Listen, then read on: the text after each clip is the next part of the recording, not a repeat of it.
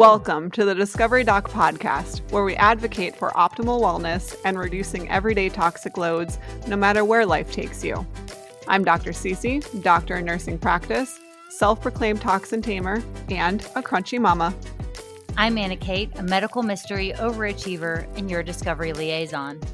Join us on this exciting journey as we explore the world of holistic health, cutting edge research, and practical solutions for a healthier life. Together, we'll navigate through the complexities of wellness, sharing valuable insights and expert advice. Tune in to the Discovery Doc podcast. Get ready to be inspired, empowered, and discover a whole new way of looking at your health.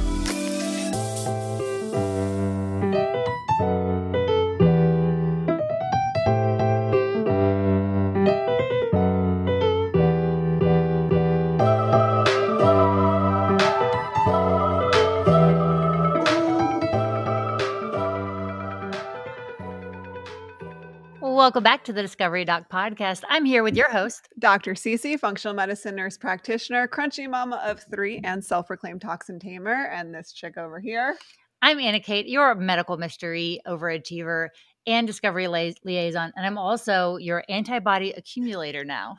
we'll get into that in a future episode. And we are joined back again by this wonderful human being sitting in front of us. So if you're seeing this absolutely smiling face on the screen next to us or yeah, tell us who she is again. If you missed last yes. one, go listen to last episode because we have gonna... Dr. Arlene Dijamco. She is someone that I, I mean, I just respect you so much. It is amazing what you do, but she is an integrative physician, someone who embodies just spirituality, emotional, physical well-being.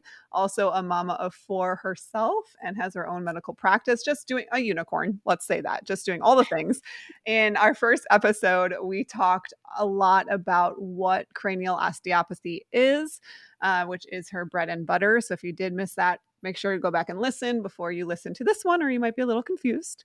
Um, and now we would like to just dive a little bit deeper into it. And where I would like to start is with all of the, what do you call them? Snot goblins. Snot goblins. Yes, rolling around. Um, with I have coined this term fluvid, COVID and flu season. How can we use cranial osteopathy as a mo- modality to prevent and or treat patients who are dealing with with snotball kiddos? Well, I have plenty of families coming to see me. Actually, right before they go to school, they kind of want to like just check in. They don't really have any problems. They just want to check in, make it, uh, the year smoother. Um, or like as school gets in the session, then you have all the different like stress and anxieties and and um, worry about like what's coming up. So um, when when they come in, it's sometimes like say they don't necessarily have any concerns but they just want to check in mm-hmm. and and i love seeing people like that too because it's just like okay and, and I, i'm totally fine like any age if they want to talk if they don't want to talk it's okay because i can listen to their bodies and their bodies will tell me the story of whatever is going on yeah. so um, sometimes depending on the personalities and the constitutions, you can get the kids where everything looks good on the outside. And then on the inside, you can feel the tension. And usually the parents um, will know something, like the mom will know, yeah, they seem a little off, but but they seem to be doing okay. So I'm not really sure. Um, but you'll be able to feel that tension inside the body uh, in terms of how the autonomic nervous system is working. So you have your sympathetic arm, which is that fight or flight response, your parasympathetic mm. arm, that that rest and digest, or it could be in a frozen state. So mm-hmm. if there's any imbalance there in just the autonomic nervous system, then that can make a lot of physiology go awry or just make you a bit more vulnerable to to illness or it could um, make you just feel more stress and then your adrenals get tapped out and give you some digestive issues with those nervous butterflies um, make you a little bit more over responsive or over reactive to things. So things seem like a big deal but even if you think about what i'm saying there you can translate that into allergies or sensitivities things are a big deal. Small things are now a big deal. So you're on this um, defense mode, and uh, and then you can also see that in terms of like school, like how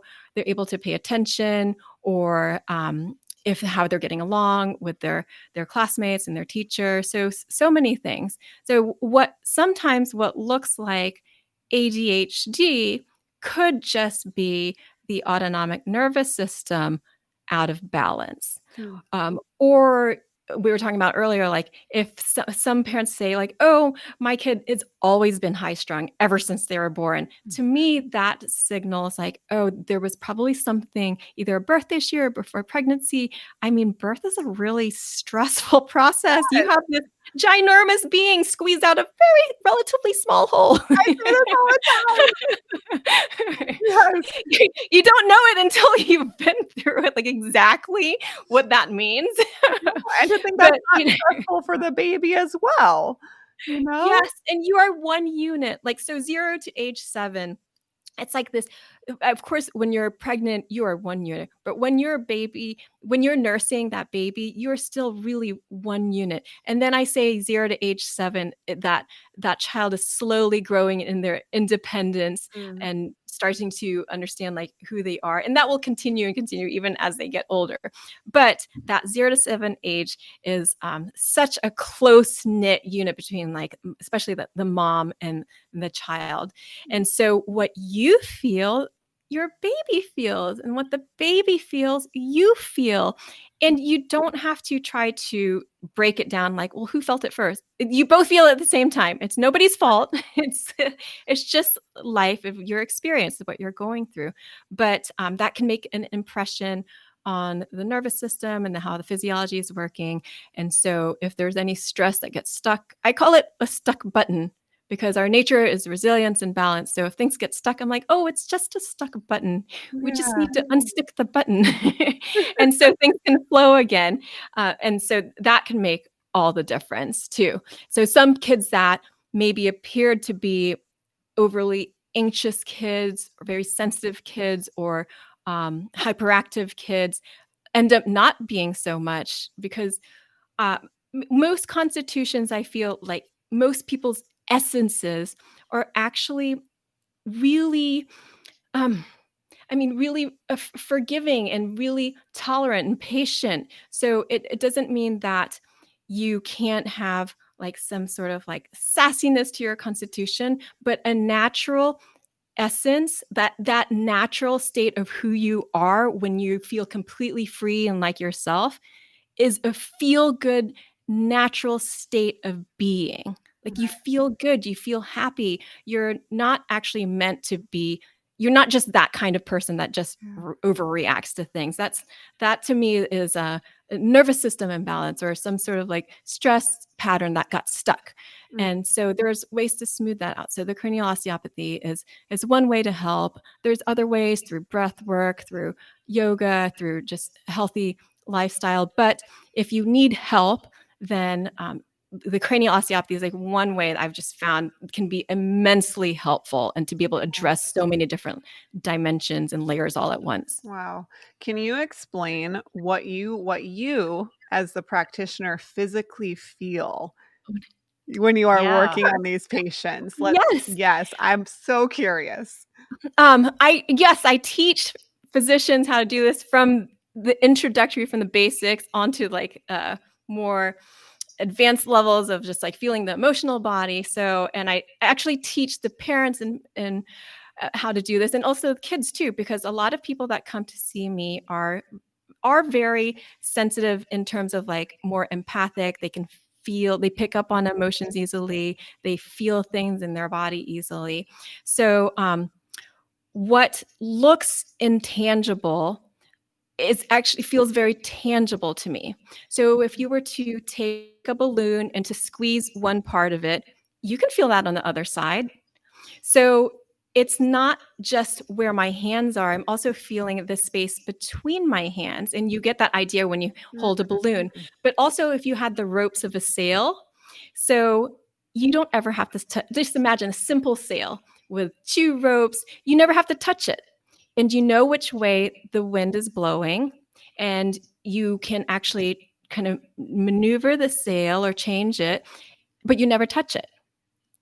Yeah. So that's um that's like part of like how how i'm feeling things it's like eh, when you imagine everything's connected then you can feel that connection through Mhm. things from farther away just like the sail so we can talk about in terms of physics by feeling those vectors of force and um, like following those layers. So you could like if we talked about the fascial layers, it feels a little bit more like um, like rubber bandy, like uh, not as dense as bone. So bone, we usually start with bone, so that's probably why it's called cranial osteopathy. Osteo means bone. So if you feel bone, even if you were to feel yourself, it feels more dense. Right. If you were to feel fascia, the the layers that hold everything together, or dura, uh, it has more give to it. And then if you were to like be really light and feel the fluid or your pulse, it's much more. It's a much lighter feel to it. Mm. So I tell people um, when we're teaching, I'm like, well, bone feels like bone, membrane feels like membrane, fluid feels like fluid. It's kind of exactly how you thought it might yeah, feel. yeah. And then we get into the subtleties of it because there's like that physical, Mhm. easy, tangible feel. And then you can start to feel the rhythms. And that's when you have to like really soften and be Mm. really still in yourself because if you're distracted by your own inner workings and your own physiology, it's harder. It's like noise. And so harder. It'll feel like work. It feels like you have to try to feel through things. But Yeah. if you're very quiet, so I'll usually be in a kind of meditative state during treatment. So I basically meditate all day long. Um, and then you can start to feel like it's like everything's singing to you or crying, you know, or anything else. So then you can feel the bone and it has a quality to it. Um, so you feel the tangible, but then you can also feel the that rhythm that's like, like I call it singing, especially if it's like more in resonance, like everything will, will feel like it's like singing. So um I mean, I guess it's like if you couldn't um hear, if you were deaf and you had to feel music through vibrations, which they do that, you know, Yeah. for people so they can feel it, or you were to put your hand on an instrument and then you could feel the music that way. Mm. That's like that's what it feels like. So when you don't feel that music, then you are moved very intuitively to physically move your hands to then help that person with the interconnectedness and to help that symphony regain its connectedness, I guess. Yeah, so so my approach actually might be slightly different than other cranial osteopaths, but if you if there's some dissonance, so ooh, like things don't sound like or feel like they're in tune, then um see the essence of a person is always healthy. Mm. It's like they're pure light, pure love. It, it's always there. So their health is always there. It's just a matter of uncovering it. Mm. So if you c- show that dissonance to the essence, it sort of takes care of it. It's like, Mm. hey, oh, oh, I see you. I remember. Oh, I didn't know. You know, it's okay. And now the essence of the person has like seen and heard them. And when you are not afraid of being afraid, see, it sort of like doesn't have the hold anymore. Like mm-hmm. if you're not afraid of seeing yourself, it doesn't have that kind of hold. If you're not worried, it's like that meta. If you don't have the worry of being worried, worried, then that emotion doesn't have as much hold on you anymore. So the same thing, even like physically or in the rhythms, or if there's any dissonance, if you are not afraid of seeing it, hearing it, letting it be, it no longer has a hold on you. So there is no longer a dissonance. That means you're okay with how you feel. That creates a resonance. And then nature can take over and do what it usually does, which is flow. Wow. So then it can become unstuck from a stuck to flow. Right. So a you help it.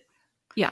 I have a question. Well, can I'm asking for you to give us homework live on our episode. today. Yeah. Will you walk us through a resonant breath work homework? And we can do this at the end. We don't have to do it now. So we can get into that space where at the end we can do breath work and then the rest of y'all can go on the rest of your day. But because we still have some questions and things that we want to talk about. But will you do that Sure. for us at the end? That, Great. that was so insanely powerful. So That- insightful as well of understanding how you feel what you feel and what that means to uh, a The Layman brain, working on. Mhm. how do you do what you do and why it's so important for yeah. everything. Do you find then do you, how often do you find that patients will have a big emotional release after you work on them? Um so big is all relative because it's sort of like what does it you know what does it mean to them because they're the ones to kind of qualify it but i would say for adults a, at least 50% of patients have some sort of like tearing up mm. in the first visit because mm. the first visit tends to be a bigger one because there's just like a lot a life years yeah. of stuff to kind of go through um and so but the bigness of it so because i don't want people to feel like oh no i'm going to go in there and then just start bawling although it, you know i have big grown men who feel safe to cry their eyes out and i think that is so beautiful. You would never know it. They are complete they're such professionals in their lives in their business whatever they do. So um but that kind of vulnerability is a hidden strength. So if you have the courage to be able to see yourself fully like that that that to me is so much strength mm. so i don't see it as a sign of weakness and tears are release mm. sighing is a release laughing is a release um, shaking so trembling is a release so those are all natural ways that your body and your being are trying to restore balance mm-hmm. and um and and we may or may not welcome it. So if it's overwhelming, then we might want to contain it. But see, that sort of puts a cork on it. So it sort of like buries it back down. Right. And it's not a judgment of like, uh, because it, it may also not be healthy just to unleash the floodgates all at once. That's not the point either. Yeah. It's imagining that baby. So when you're talking about these really deep emotional and vulnerable points, you imagine that baby again. And you're not going to make the baby do it at any other pace than the pace that the baby wants. Whatever pace feels good to that baby, that means that basically whatever they're going through at the moment, they are okay and to be somehow okay with it. Yeah. Wow. Then the kind of the the other side that I would like to talk about a little bit is we uh, for my own patient population i see a lot of patients who suffer chronically with symptoms and this might look like ibs ibd crohn's. It might look like chronic fatigue joint pain um, i mean the list goes on and on and on but in a general sense how important is it for those patients who may be suffering from chronic symptoms to receive such a modality as craniosteopathy to aid in their healing journey? What what benefit can it bring to them to bring on board that modality? It can be really powerful just because we're addressing again so many different dimensions and layers. Um, i'm not saying it's the the only thing ever. However there's not that many modalities I can think of, or not. The, it, it, all actually depends on the practitioner because it's it's um, what I bring to cranial osteopathy is is more than just the regular um, what people think of it even as osteopathy because sometimes they can think of it more mechanically so approaching it like with the whole being um, is really important and i would say that any time that you can approach someone as a whole being it's going to be beneficial. And um, with the way that I practice, I've just been able to integrate it and incorporate it into the cranial osteopathy so that I can address more layers all at once.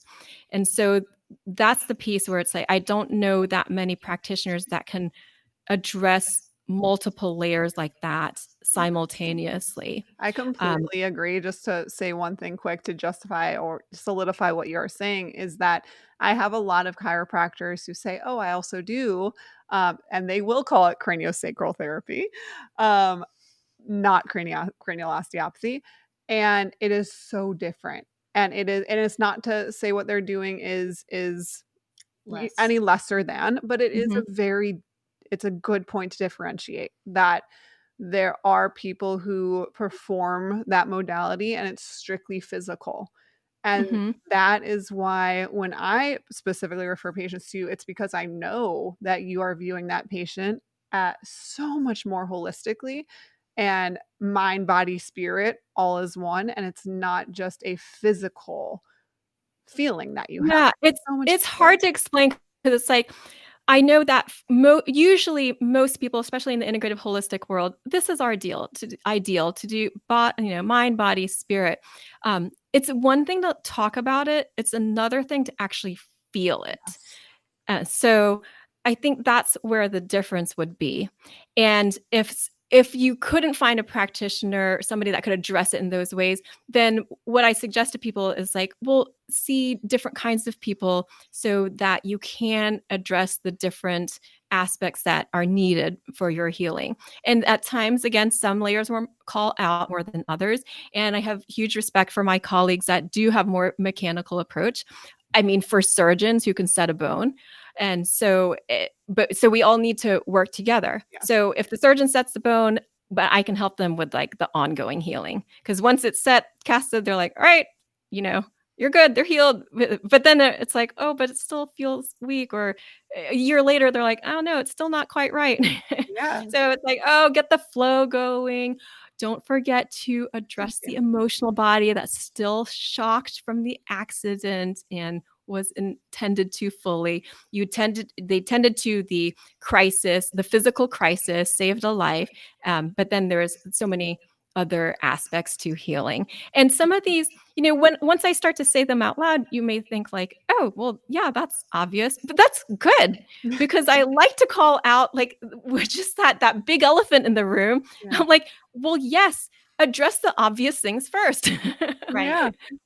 Yeah. Why not? And that makes um, Dr. Arlene a great person to have on your dream team.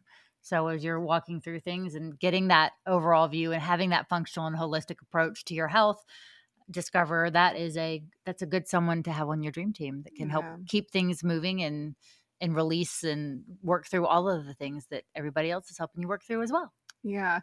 A question I have, very, excuse me, random question that I was thinking of earlier was pregnant women. Do Mhm. you, because sometimes we can, how do you feel? Sometimes we can have that emotional release, and sometimes it can be a release of past trauma or whatever it might bring up physically. Do you, how do you feel about that in pregnancy? Do you feel that helps mama set up, be set up for an even more successful pregnancy and birth? What what are your thoughts?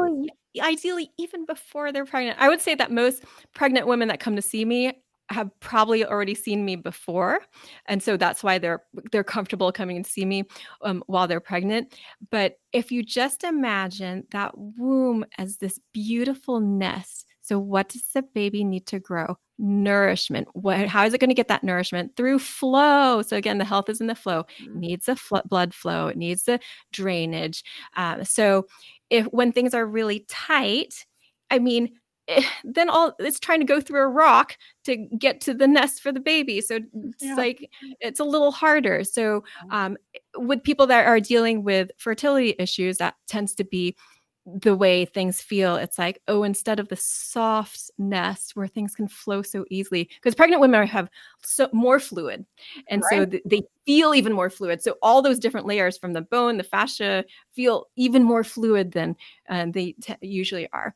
Um, so if you if you just soften the rock feel and get restore the flow, then um, that's of course, of Mm. course, that just it's like common sense again. Of course, it will nourish the baby. And I also tell pregnant women if you feel tight, the baby Mm, feels tight. Yes. It's physics. Yeah. How? Why do you think you feel tight? Because the baby's pushing and run out of room. What's the baby going to feel? The opposite. of that, like you know, confined. I need more room. So, um, yeah. So that's just you know, and something else to consider because there's you, you can like loosen up tissue to f- give the feel of more room and more relaxation in the body because obviously if the muscles and the fascia are tight like this um, it can if you run out of room once they've been stretched then baby's gonna feel that too Right. And then once baby is here, Do you see a lot of ties? Do you see a lot of torticollis or um, maybe head shape abnormalities where we can help avoid helmets or anything like that? Or, you know, are what are your newborns coming Yeah, I that you I have, um well, if the families know me or they've heard of me, they'll just bring them in just to check in. Yeah. And then otherwise, I'll have the lactation consultants or, um, ENT, maybe less ENT because they don't know as much, um, but I work with the integrative dentists and, um, all the centers, you know, the tongue tie and short, torticollis, and I would love to educate the other pediatricians to know that why watch and wait for a torticollis? What are you waiting for? Thank you. Like, just r help it. Just I mean, now they're gonna have to develop and go through all their milestones Yes. slightly off Yeah. kilter, you know? You want them to be able to develop from a nice baseline of neutral centered balance, um, 'cause every otherwise everything will be askew.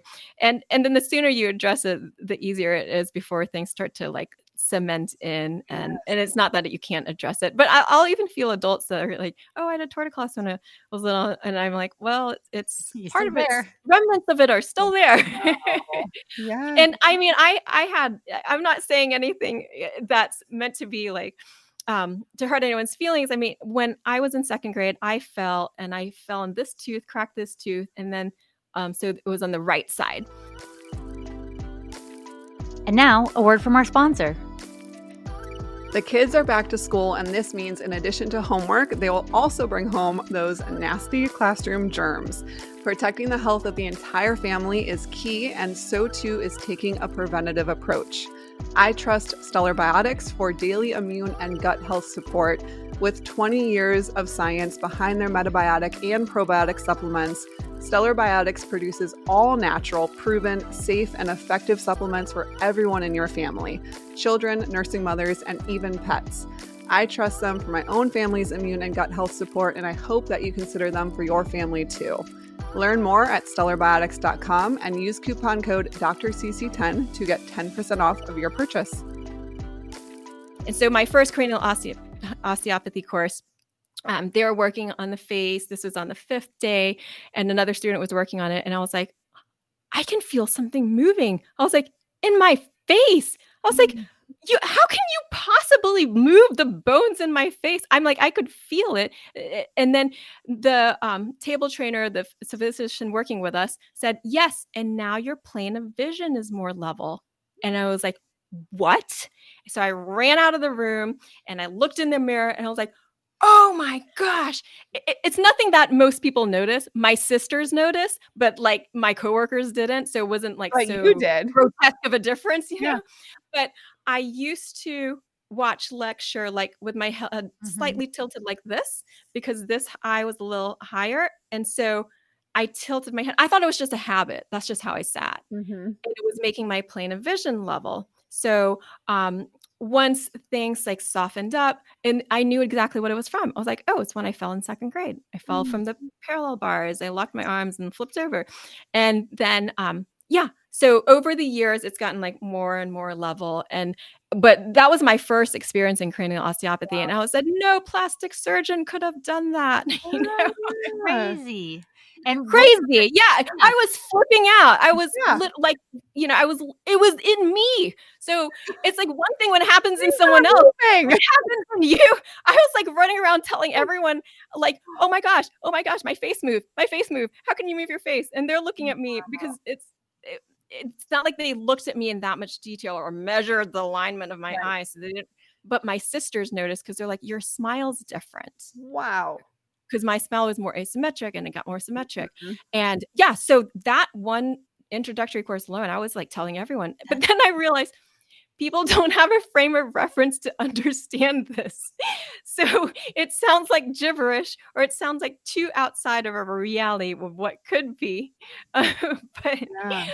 um, I mean, it just takes the experience of your own experience, and that that usually, um, shifts everything. Even when I teach the students or, you know, people come see me, um, I'll just say, I'm like, "Well, just try it out, like, gather your data points." That's what I often say t when teaching students. I'm like, "Just gather your data points. Mhm. See what works for you."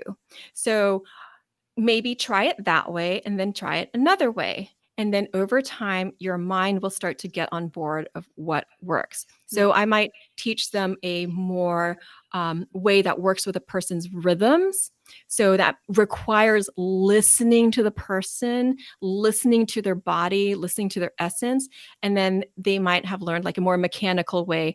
Um, for example lymph pumping we did a lymph pumping class before for students and he's like well, I said, if you do it this way that I'm teaching you, it will be far more efficient and you'll get much more depth of in your treatment. And so one of the students said, Well, how do you know that? Mm-hmm. Where are the articles for that that are showing the cranial rhythm impulse has been changed? And and I said, I was like, Well, you know, you have you are like an ocean.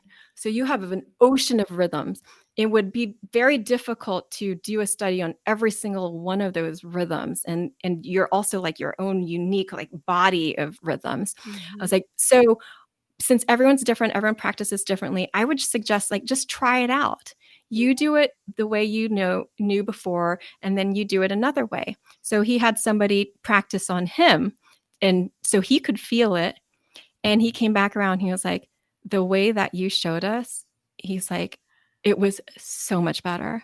He's like, I could feel things moving. I could feel things flowing. He's like, the other way we did it, that w- they knew how to do it before. He's like, I didn't like it. It felt aggressive and it felt like pushy. Mm. And I mm. was like, that's the difference yeah. with working with someone's rhythms is that you get into the ease. So now you can like start to like surf with them versus like pushing against each right. other. Do you? Find- I mean, even with a torticollis, you push a torticollis, it's going to pull right back. Oh, push yeah. right back at you. Yeah.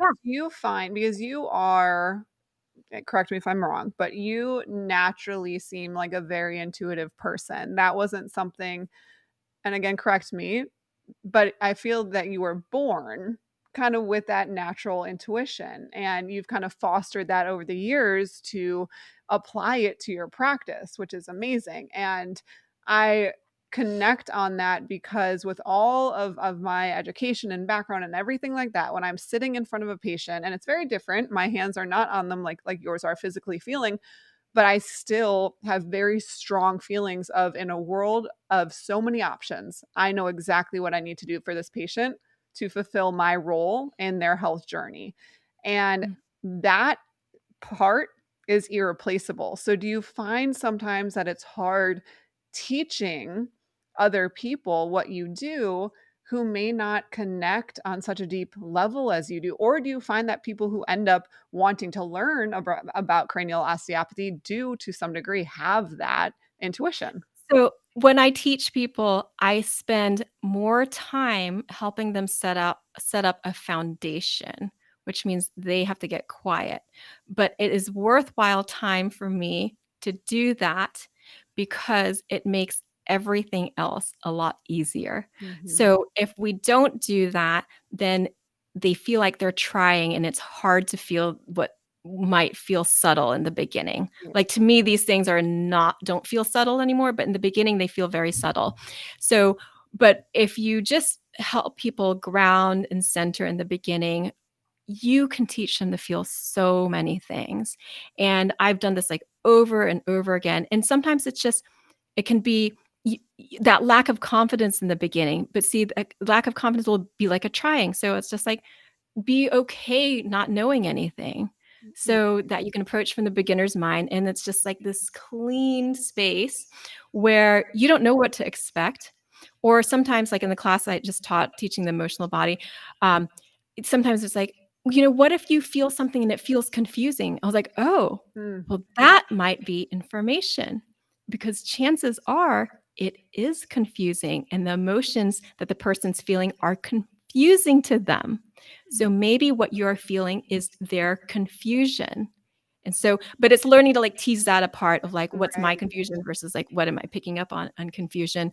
Um, and this is great because this is like I I put together. Um, I have a book coming out hopefully the end of this year, and it's um I am exactly what you're asking about because it's like I am intuitive, embrace your inner light. So it's how to use your how to ground yourself, how to ground the body, how to ground your mind, how to ground spirit, and then how to use your body as a compass, how to use your mind as a compass, and how to use your spirit as a compass. Mm. So this is written for regular people, um, but I'll also be um, teaching to, and I'll, we'll also be teaching like other kinds of practitioners how to develop this sense because part of it is something that I've had, but also part of it has been cultivated and developed. Yeah. And so it's a matter of like seeing, understanding yourself because everybody has these intuitive gifts and it's a matter of understanding them. So like people that are really good at business and finances, super intuitive with money. Mm. But they may not be so in other areas of their lives like relationships. But if you can see where you have it and then can just expand it and develop it in the other dimensions of your life, um, then yeah you can have more access to that right just more readily available and so uh, so that's what i'll teach my patients to and that's what we'll teach in the workshops and classes um, and and sure i could i can teach other kinds of practitioners that don't have their hands on how to feel things more from the biofield so mm-hmm. so that's something that we're going to develop in the future because because the more you can understand the more helpful it is i mean just to expand what is already possible. And like we we are we are down here with like medicine when we could be like yeah limitless. Yes. So um so to be able to like help both the patients but also all different kinds of practitioners understand that and how they can access it you have to access it for yourself first. So that's what i teach the way i teach um, is I don't want someone to practice on another person until they've felt it in themselves. Mm, yes. Doesn't make sense to me. Absolutely. I have another question filled with questions is and this is something that I had to work on. I I am 100% an empath and I feed off of other people's emotions and I had to really work on separating not separating but creating boundaries and protecting that side of me especially when i started to practice because when i deal with a lot of patients who have struggled with chronic illness for so long i would absorb all of their emotions mm-hmm. and it is it can be physically draining and that is still not something that i perfected but i've gotten it much farther than where i used to be but with you, you are, and for me, that's me sitting across the table, just listening to them and kind of absorbing what they're feeling. But you are so physically connected to that person in this moment. Did you, especially when you first started practicing, find yourself being overwhelmed with what you were feeling and what you were absorbing? And then how did you move forward and kind of create boundaries or your, protect yourself from that? You know, it's an interesting question because um, I feel like a part of me wasn't as afraid of those kinds of things, and um, and a part of me, I mean, I just think of like my own life, and then just with my dad passing a couple years ago, and just going through intense emotions like that. Um, I had to talk myself, like coach myself through being present because I, I was like, I don't want to miss this very important time in my life. And then the and my dad's crossing over, and so, um, but that does take a lot of courage, and so it takes some practice and cultivation over the years of not being afraid to feel. Mm-hmm.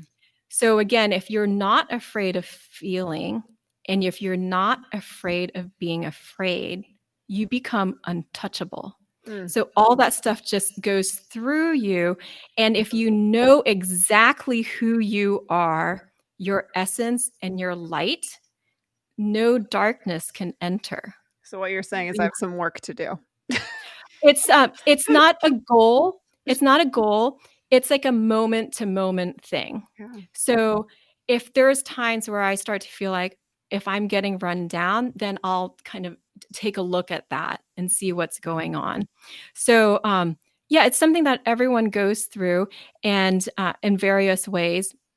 And I used to feel that like when I was first starting in practice, I opened the door and I would call it a dark, um, a dark hole, like a, uh, a, um, a black hole, you know. So you open it, and then because then all I would feel all the energy go. sorry, um, and and so I, you know, and and it would sort of like kind of take me um, aback a little bit. I'd be like, ooh, you know, but I would know right away. I'm like, usually that that person was feeling really down and and depressed and so um understanding like helps a lot because it's like if you can understand that like oh they're going through something then it helps you to have some compassion yes. but also if i'm not afraid of what i'm feeling because in the beginning i can feel scared and i'm like ooh that scared me. But if it's it's just like what we are talking about before what the, what the kids say it's just like oh yeah i was I, I got scared. Yeah.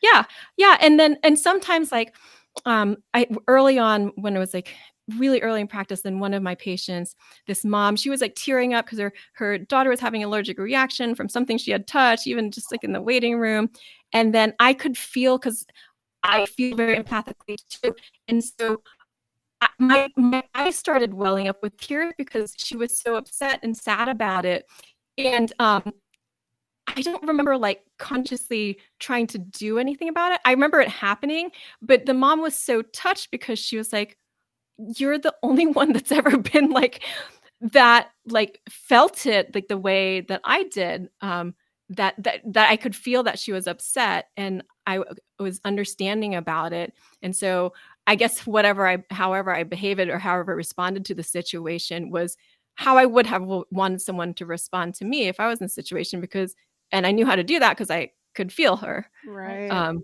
so but I don't remember feeling afraid of that I was feeling sad too. I just felt like, oh, she's going through something, you know. Empowered by it almost. Yeah. I could feel it in my body and I could feel my eyes like tear up and it was noticeable to to the mom as well. Um so but you know what? I wasn't I wouldn't say that I was always comfortable like that um, because growing up, I hated feeling vulnerable, mm. probably because I was so sensitive to things. But, and I would say, I remember in high school, I'd tell my friends, I hate vulnerability. this is before Brene Brown and all of that. but um, uh, I had to learn to be okay feeling vulnerable so that I could share myself too. Mm-hmm. Um, and it did take me some courage in the beginning to share what I was noticing because because in the beginning I was like, oh, they might think this is weird, or it's like I don't, you know, maybe it might scare them, right? Um, so but what I found is that the more comfortable I am with whatever I'm saying, then it creates like this nice safe nest that we can have a conversation about difficult things and still feel safe about it. Yeah. And um, so, and I, it's not like I don't say every single thing I notice. It would probably be exhausting. And I don't go into the world like trying to read everybody. I don't do that. I I believe in just being really responsible about uh, your abilities and what you can do. And so I don't do that unless I have permission. So if someone comes into my office, then that's a, a permission to, right. um, you know, what they're asking me to do. And so, um, and I, I, I always, I stay in touch with stillness, that oneness, to say what's helpful, mm-hmm. because there's so much you can say, and yeah. it wouldn't be helpful if someone just ran through things that they notice about you Right. No, and true. And it can be very overwhelming for patients, you know, for for on my end when I have 7 patients or 7 labs to go through and I like to be very thorough and go through everything so patients know their body on paper and what's going on. I always preface it by saying this is information. This is information mm-hmm. about your body that we can do something about. So mm-hmm. don't allow it to overwhelm you because now we know how to proceed forward. Now we know what we can do to help you.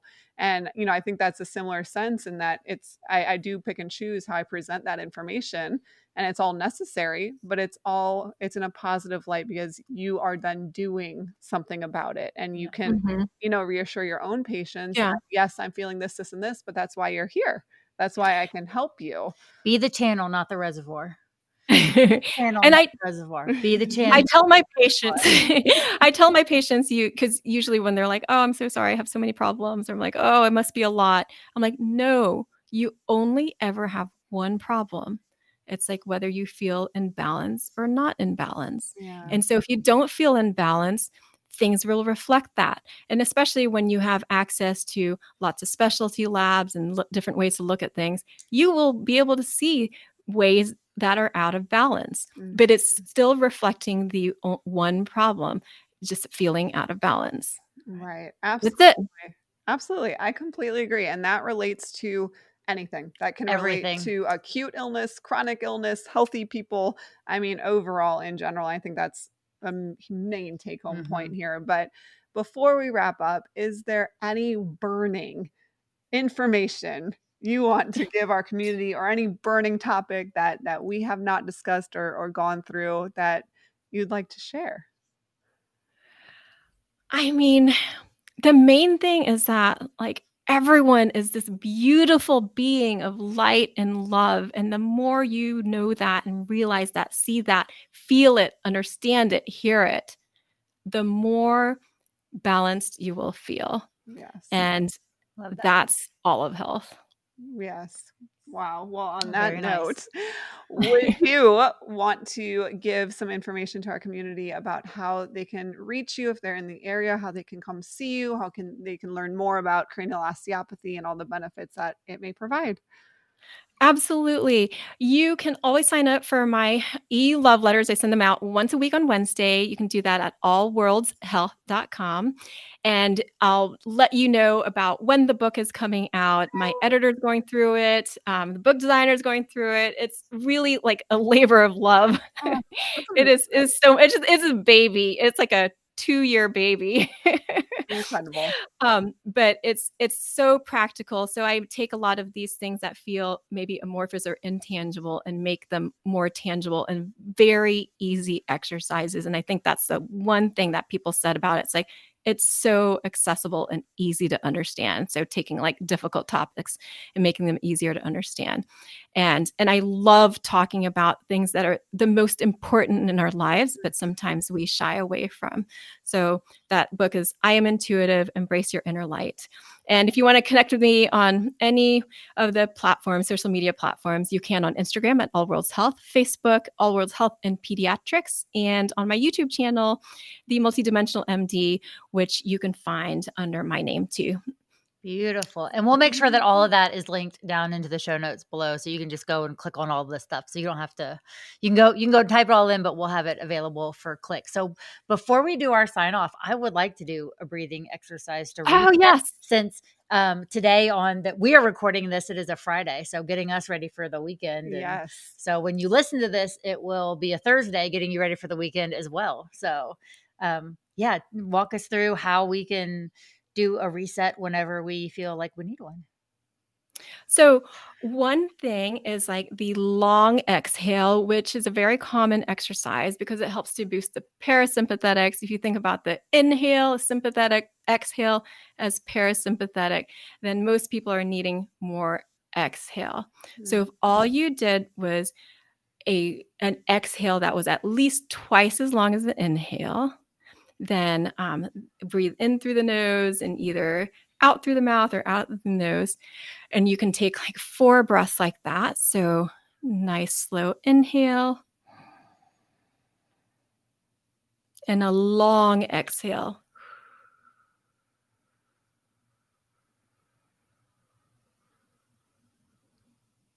Again, inhale and a long exhale.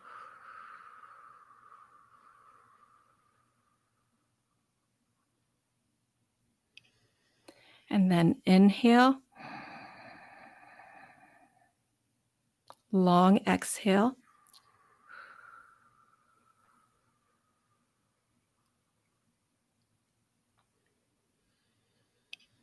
One more inhale.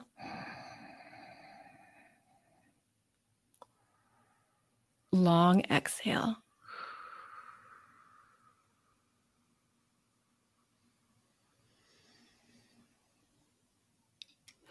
And if you could just bring your awareness, I mean, that's the simplest one, but if you bring your awareness all the way down, down your legs to the bottoms of your feet, most people have more energy up.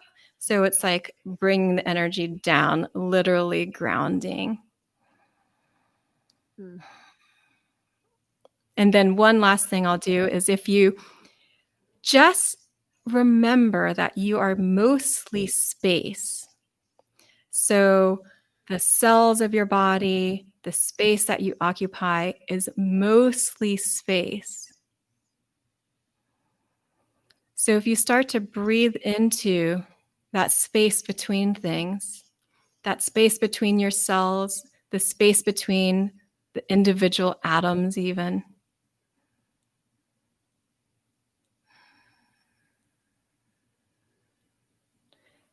There is where you will feel your essence.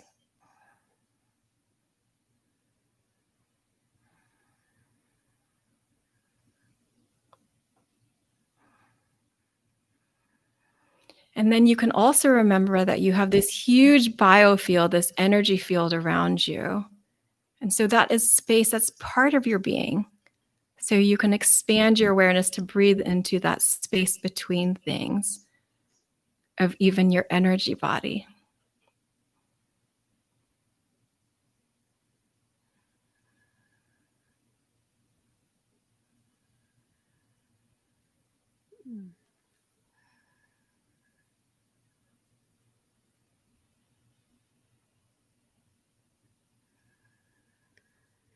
I have so many comments. Two things I'll say quick before we go is immediately when you were mentioning how a lot of people have energy up here in the head, I I was it was pressure and energy in my head, and when you then focus physically on bringing that down, immediately it went more towards my core. Oh, that's so great. Yes, and then the second part was the energy field. I went from this very tight in my shoulders to just naturally relaxing so much more to fill that space outward. And I've never thought about that. I meditate quite a bit. I've done breath work, and it's usually always internal. Mm-hmm. And yes, breathing breath through the depths of your being, but I've never done it where you expand and that was two seconds and I felt yes, so much that's relaxation. thank you, thank you, thank you. That's what I was saying. I was like, it's yeah. it's like small things done consistently, mm-hmm. and then um, and I know it's all vibration, and I know that when I'm talking about a certain thing, I can help bring people to that vibration, so you can feel it mm-hmm. more easily. But once you're familiar with it, then you can go right there visit at any time and then to to feel your being because you are this infinite being in a finite package. And then you think about babies. So when baby's born, they're this infinite being in a really tiny package and then being squeezed into an even smaller passageway. Yeah. living space. so if it's a it, it there's a reason why it's um you know we may feel off because our beings are so big and sometimes our bodies don't feel like it, it can handle mm, everything right. that we are. Well thank you so much for beautiful. all of that. Yes this is by far my favorite episode just all encompassing we appreciate your time. Thank you so much dr Dijamco and any last any last anything? Uh, until next time Thank, you. Thank you again for having me. I really love these conversations and helping other people know that they can have these conversations too. Yeah, of beautiful. course. Beautiful, beautiful. Thank you so much. Hey, Discover, let's discover more. Find episode link in today's show notes. Follow us on Instagram and TikTok at The Discovery Doc. Connect with us on Facebook at The Discovery Doc. Like and subscribe on YouTube. Find us wherever you listen to podcasts. Visit our website, thediscoverydoc.com. This podcast is produced by Soulpreneurs Association and powered by soulsoftware.co, empowering your digital journey with innovative solutions. Content provided in this podcast provides general information and discussions on various topics related to health, wellness, and medical advancements. However, it is essential to understand that the content provided in this podcast is not intended to be a substitute for professional medical advice, diagnosis, or treatment. The host, guests, and contributors are individuals sharing their personal experiences, opinions, and knowledge in their respective fields. While they strive to provide accurate, up to date information, medical knowledge is constantly evolving, and the information presented in this podcast may not always reflect the most current research and medical guidelines. It is crucial to consult with a qualified healthcare professional or medical expert for specific medical concerns. Never disregard medical advice or delay seeking medical treatment based on the information presented in this podcast. The Discovery Doc podcast encourage listeners to use their own judgment and discretion while implementing any suggestions, recommendations, or lifestyle changes discussed in this episode. Each individual's medical situation is unique and may work for one, may not be suitable or safe for another. The podcast hosts, guests, and contributors are not liable for any direct, indirect, consequential, or incidental damages or harm that may arise from listening or acting upon the information provided in this podcast. Listeners are responsible for their own health decisions and should exercise caution and seek professional guidance when necessary. By listening to this podcast, you acknowledge that you have read, understood, and agreed to this medical disclaimer. If you have any questions or concerns about this medical disclaimer, please consult a qualified healthcare professional.